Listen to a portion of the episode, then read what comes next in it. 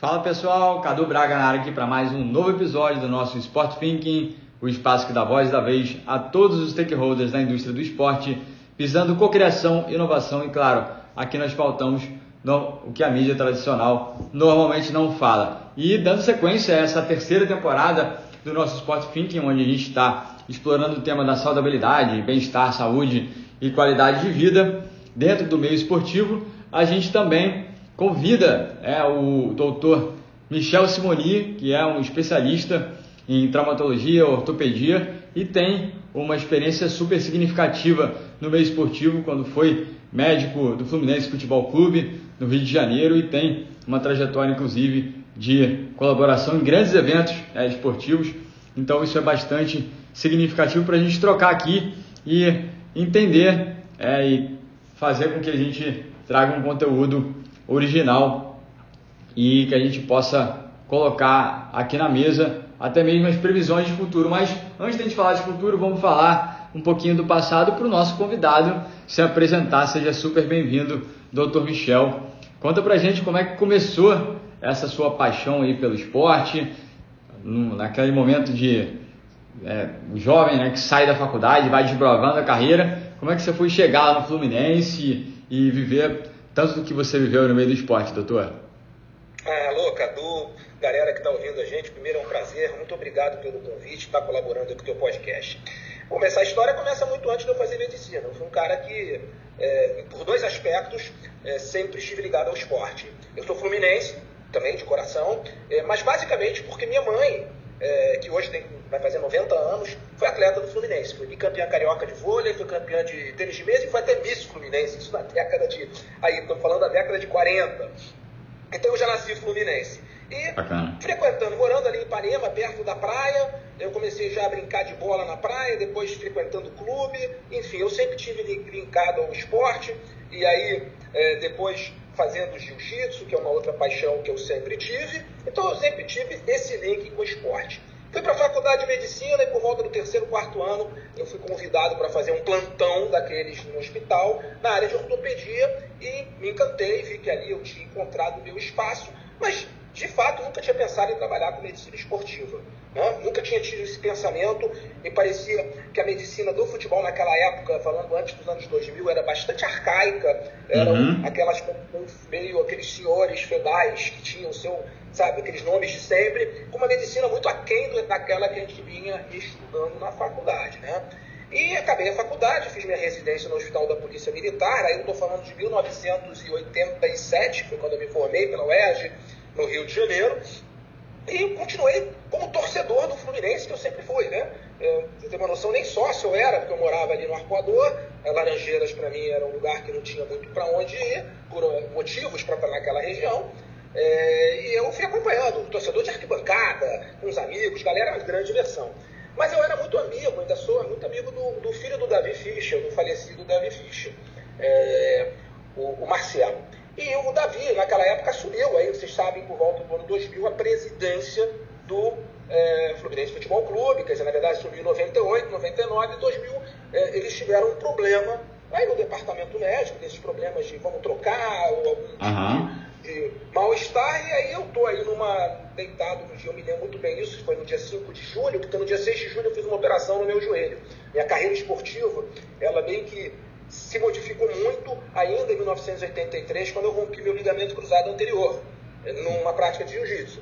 E na época os tratamentos não eram como são hoje, eram bem diferentes, então eu tive sequelas, não pude mais, a partir daquele momento, jogar futebol.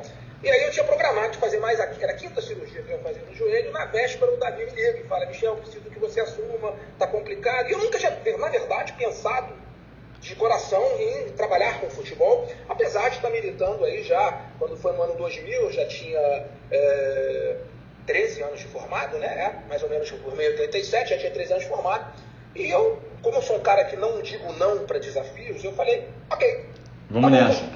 Só que eu tenho que operar meu joelho amanhã, eu vou ter que ficar, só vou poder ir pro clube dentro de umas duas semanas, porque eu ia botar um fixador externo, e a partir daí eu comecei realmente a entrar fundo. Então, adendo, eu tinha feito no ano dois mil, eu já estava envolvido com as sociedades de ortopedia, eu sempre fui envolvido em atividades científicas. Eu e o doutor Runco, nós fizemos no ano dois mil, mais ou menos nessa época, junto da minha cirurgia, o primeiro grande congresso de medicina de futebol que houve no Brasil.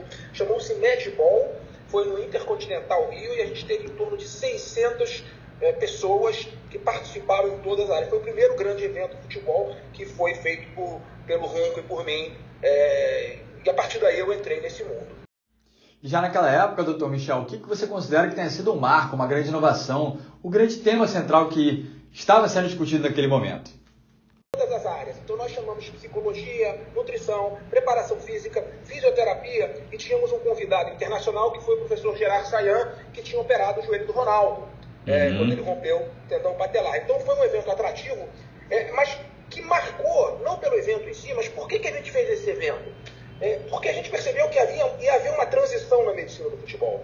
Aquele quadro onde tinha um médico que trabalha no futebol há duzentos anos, com pouca realmente é, é, vivência no mundo acadêmico, era sempre aquela coisa igual, aquele fisioterapeuta que na época não tinha, só tratava gelo, ultrassom, não tinha um conhecimento grande, uhum. é, como passou até depois. A transição foi ali, né? E, e eu tive a oportunidade de detectar e fazer inúmeros diagnósticos. É, o, o Filé, ele fala muito para mim, fala, Michel, se a gente tem hoje um departamento médico funcionante no Fluminense, isso se deve à tua, à tua capacidade de, de entender o que estava errado e mudar no período que você teve lá. E ele fala isso de uma forma muito pública, o que me deixa muito lisonjeado. E a mudança sempre foi na área da estrutura. Sim. Porque departamento médico no futebol, para quem não conhece o futebol, futebol são pequenos feudos. E os feudos se fecham e tentam impedir que as pessoas, enfim... entre nesses feudos. E fica sempre assim, quem é o departamento médico? Era o médico indicado por um diretor, o fisioterapeuta indicado por um conselheiro, era uma colcha de retalhos. Essa que era a verdade. Sempre foi uma colcha de retalhos. E por isso que o funcionamento ele era precário em muitos momentos e muito bom em determinados momentos, dependendo de como a coisa andava. Perfeito, muito bem colocado. E até você fala, né, sobre é, essa questão estrutural, e também me chama a atenção quando você... É, comenta, né, sobre essas lesões graves, né, no joelho, que assim, é, desde que eu me entendo por gente, que eu era pequenininho e via, é, especialmente o Ronaldo, né, com aquelas duas lesões muito sérias, é, o que que na sua é, visão mudou de lá para cá em termos de evolução tecnológica e de informação, é, para que é, se, se faça uma medicina esportiva mais preventiva, até porque hoje o jogador joga sessenta, sessenta e cinco jogos, às vezes, por temporada, né? Uma média grande de jogos, quanto há quinze, vinte anos atrás jogava trinta, trinta e cinco, quarenta. Como, como a pergunta é, como é, a tecnologia você vê evoluindo nesse sentido para que os dados e, e possam auxiliar esse departamento a tomar as melhores decisões? Para a gente entender isso, a gente tem que voltar antes desses quinze, vinte anos. A gente tem que voltar para a época que o Reinaldo, que foi jogador é, é, em Belo Horizonte, ou o Zico, como eles encerraram a carreira deles, com lesões que hoje são tratáveis. Então, por exemplo, o Reinaldo, quatro meniscos é, foram retirados do joelho dele, acabou a carreira dele. O Zico, a gente lembra muito bem que começou a decair após a lesão do ligamento cruzado anterior que ele teve num jogo contra o Bangu. E naquela época, é, é, a medicina era muito mais precária, os métodos cirúrgicos não funcionavam tão bem, os fisioterapeutas não. E aí você vem para a segunda fase, onde há uma evolução na técnica cirúrgica e na técnica de fisioterapia. E uhum. começam a aparecer médicos como, como Runco, Moisés Coen, gente que começa, é, o, o Joaquim Grava, que começam a fazer procedimentos que hoje é, é, são até semelhantes com mais tecnologia, mas procedimentos com, já com curva de aprendizado e com resultados. E os fisioterapeutas, eles decolam. Aí no nome de alguns craques, como o Zé Roberto, o falecido Zé Roberto, o, o próprio Filé, o, o, o Palmeiro. A, a fisioterapia cresce nos últimos vinte anos de uma forma assim meteórica, sai daquela coisa artesanal, vira uma coisa tecnológica, é, intensa, tanto que você vê a projeção que os fisioterapeutas têm nos clubes de futebol é, com muita justiça. Então muda um patamar e as pessoas começam a fazer com que essas lesões o cara volte a jogar. Mas aí vem a terceira fase, que é onde a gente está mais ou menos agora. A demanda muito maior, aparecem os gramados sintéticos, que tem mais, sim, os últimos trabalhos mostram que há uma incidência maior de lesão nos gramados sintéticos, é, isso não tem muito como contestar, não quer dizer que você tenha que deixar de usar, porque apesar de ser estatisticamente significante, não é, você não vê todo dia alguém se arrebentando, mas existe isso que deve ser. E aí vão se ter que se preparar preventivamente através de métodos de propriocepção, métodos tecnológicos que, por exemplo, utilizam a termografia, para saber o estado daquele atleta para um processo de prevenção. E, no processo cirúrgico, cada vez mais pensar em aspectos biológicos, isso é, como estimular a cicatrização de tecidos é, que estavam danificados, levando uma curva paralela ao aumento da demanda do esporte de alta performance. Então, são três fases muito distintas. Uma pré-fase, uma fase de transição, onde as coisas já começaram a funcionar muito bem, onde os atletas já passaram a voltar a jogar. Na minha uhum. época no Fluminense, faziam cruzada anterior, voltava a jogar. Antes nem voltava, depois voltava. E agora voltam com mais segurança e mais preparados para a demanda de verão. E o que, que hoje existe de, de tecnologia para fazer toda uma leitura? É como se fosse assim, como a gente levasse, leva o carro na revisão, ele passa lá um scan, o que, que tem esse carro? É, o que, que hoje tem na medicina, ou deveria ser, ou poderia ser implementado dentro da medicina esportiva, pela tua visão é, de hoje, que talvez seja uma carência dentro das, né, dos clubes, dos departamentos é, clínicos, dos clubes que poderiam fazer com que até mesmo os jovens atletas possam ter essa biomecânica estudada e que possa é, se prevenir essa série de lesões que às vezes deixam jogadores, né, fora durante seis meses, às vezes até um ano, fora do, da, da atividade regular profissional. Então, lembrando que existem coisas que são inerentes ao ser humano, quer dizer, existem pessoas que têm mais é, é, predisposição a danificar determinadas estruturas. Nas categorias de base, a gente tem que primeiro lembrar que o Brasil é um país onde a maioria das pessoas vem de situações mais precárias, então são pessoas que talvez não tenham tido um aspecto nutricional adequado na primeira parte da infância. Então, tem que se cuidar desses aspectos nutricionais, os aspectos psicológicos, como se prepara um garoto para uma carreira que pode ser que seja é, um, um turning point na vida da pessoa, né, que ela mude a vida da pessoa. Então, tem esses aspectos. Do ponto de vista de preparação física, os métodos são muito mais modernos. Existem métodos específicos, técnicos, para você é, prevenir lesões. Tá? Então, o método de prevenção passa muito por propriocepção, que é uma característica de treinar as articulações. Isso é uma coisa que o preparador físico ou fisioterapeuta executam, tá? Mas aí você aparece uma coisa importante, que são é, os exames complementares. Então você, para diagnóstico de lesão, você vai ter, por exemplo, a ultrassonografia, principalmente, que pode ser utilizada em lesões musculares, e a ressonância nuclear magnética, que veio realmente a nos elucidar o diagnóstico de uma forma é, muito mais específica. Na questão muscular, por exemplo, você pode prevenir atletas é, de terem lesões fazendo a dosagem de C K, dosagem de L D H e é, é, a termografia. O que isso mostra? Então, quando muitas vezes a gente vai ver aí um, um jogo de futebol e a gente ouve, ah, o treinador resolveu poupar aquele jogador, muitas vezes esse poupar não é pelo calendário, é porque o fisiologista chegou nele e falou, olha, esse atleta está com determinada reação muscular que está mais predisposto no jogo que vem fazer um estiramento muscular e ficar aí algumas semanas fora. Sim. Aí o treinador vai pegar aquilo e vai falar, eu vou correr esse risco ou não vou correr esse risco? Ah, então existe tecnologia para isso. Na, no tratamento, você tem hoje implantes que são muito melhores. O que, que são implantes? São estruturas é, que você coloca para, por exemplo, fazer um ligamento cruzado anterior ou uma lesão no ombro, são muito melhores. E a técnica de recuperação é, pós-operatória também é muito melhor, ou nem para coração. Por exemplo, o Filé, ele vem fazendo o que é chamado de, de M A C, que é o método de aceleração cicatricial, onde eles usam muitas vezes a luz como uma forma de acelerar esse processo de cicatrização. Então, o objetivo agora ele é realmente muito prevenção, mas a gente sabe que mesmo com a prevenção, as lesões vão continuar acontecendo. Então, nós temos que fazer a prevenção e tentar estar prontos para esses, essas pessoas é, voltarem mais rápido. E para isso existem é, é, implantes melhores, métodos diagnósticos melhores, é, aparelhos para recuperação superiores ao que se tinha tempos atrás. Na minha opinião, isso tudo vai ser aumentado com o uso da inteligência artificial, que é um outro assunto, né?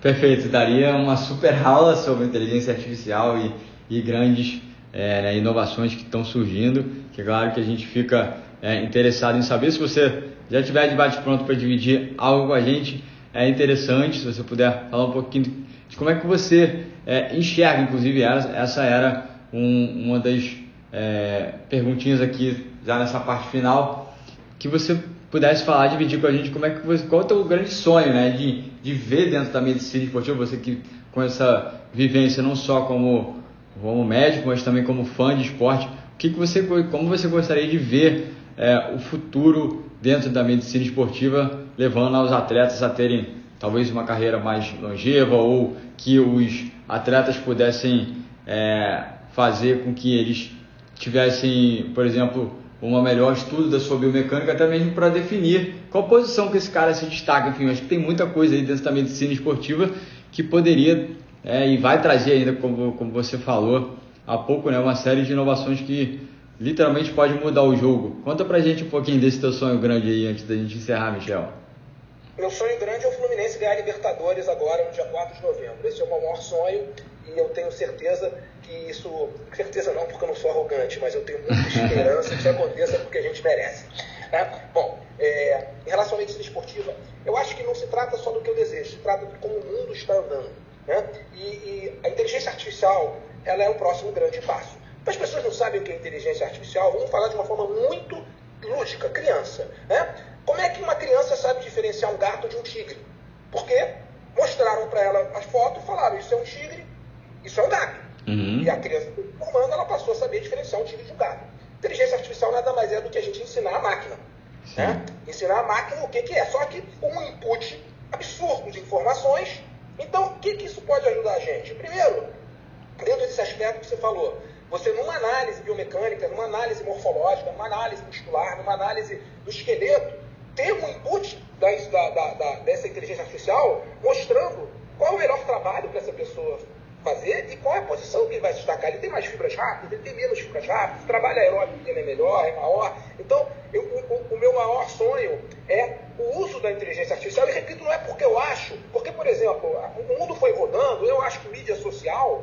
É uma faca de dois gumes que ajudou muito, mas destruiu muita coisa também. Sem dúvida. É, é fonte, fonte de, um, de, um, de, um, de, um, de brigas e de guerras e de bipolarismo que é absolutamente louco. Mas isso está acontecendo, não tem como a gente... Olha, eu, eu em dois mil e oito, eu usava Orkut, que tinha até uma comunidade que a torcida do Fluminense fez para mim, e eu apanhava muito no Fluminense. Você não pode, mídia social... Hoje você não vive, hoje você vê todo mundo, jogador, médico... É, então, o meu sonho é ver a utilização da tecnologia, das que vão aparecer, e eu não tenho controle sobre isso, e sim entender no sentido de melhorar a performance, inibir o máximo possível as lesões, uhum, e trazer, é, maximizar a recuperação. Sempre lembrando que nós não podemos esquecer o aspecto humano.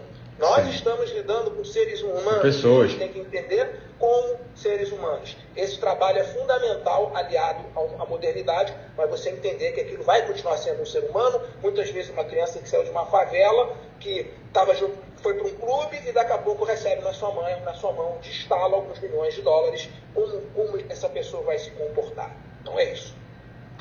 Perfeito, doutor Michel. Uma verdadeira é, aula aqui para a gente... falando sobre medicina esportiva, futebol, tecnologia, essas revoluções todas que você fez parte, inclusive, delas, desde lá daquele, como você comentou, né, daquele primeiro simpósio, aquela primeira grande reunião aqui no Rio de Janeiro, e até os dias de hoje. A gente tem muito ainda para andar e para evoluir nesse sentido. E a gente está aqui justamente no Sport Thinking para dialogar e entender as, as inovações que estão acontecendo, e que a gente possa cada vez mais colocar os nossos propósitos em jogo. doutor Michel, muito obrigado pelo, pelo papo, pelo carinho. Você diretamente da Suíça, um, uma ponte aérea aqui internacional, falando pra gente sobre essa trajetória mágica sua no esporte e a sua visão de futuro. Muito obrigado mais uma vez. Eu que agradeço mais uma vez e estou sempre à disposição. Boa sorte pro teu Flusão. Um abraço. É, tinha que falar, né? Valeu, galera. Para vocês que estão nos, nos acompanhando aqui, fiquem à vontade, mandem pautas, sugestões, comentários, perguntas, para que a gente possa continuar trazendo conteúdos originais, originais dentro do Sport Thinking. Até a próxima.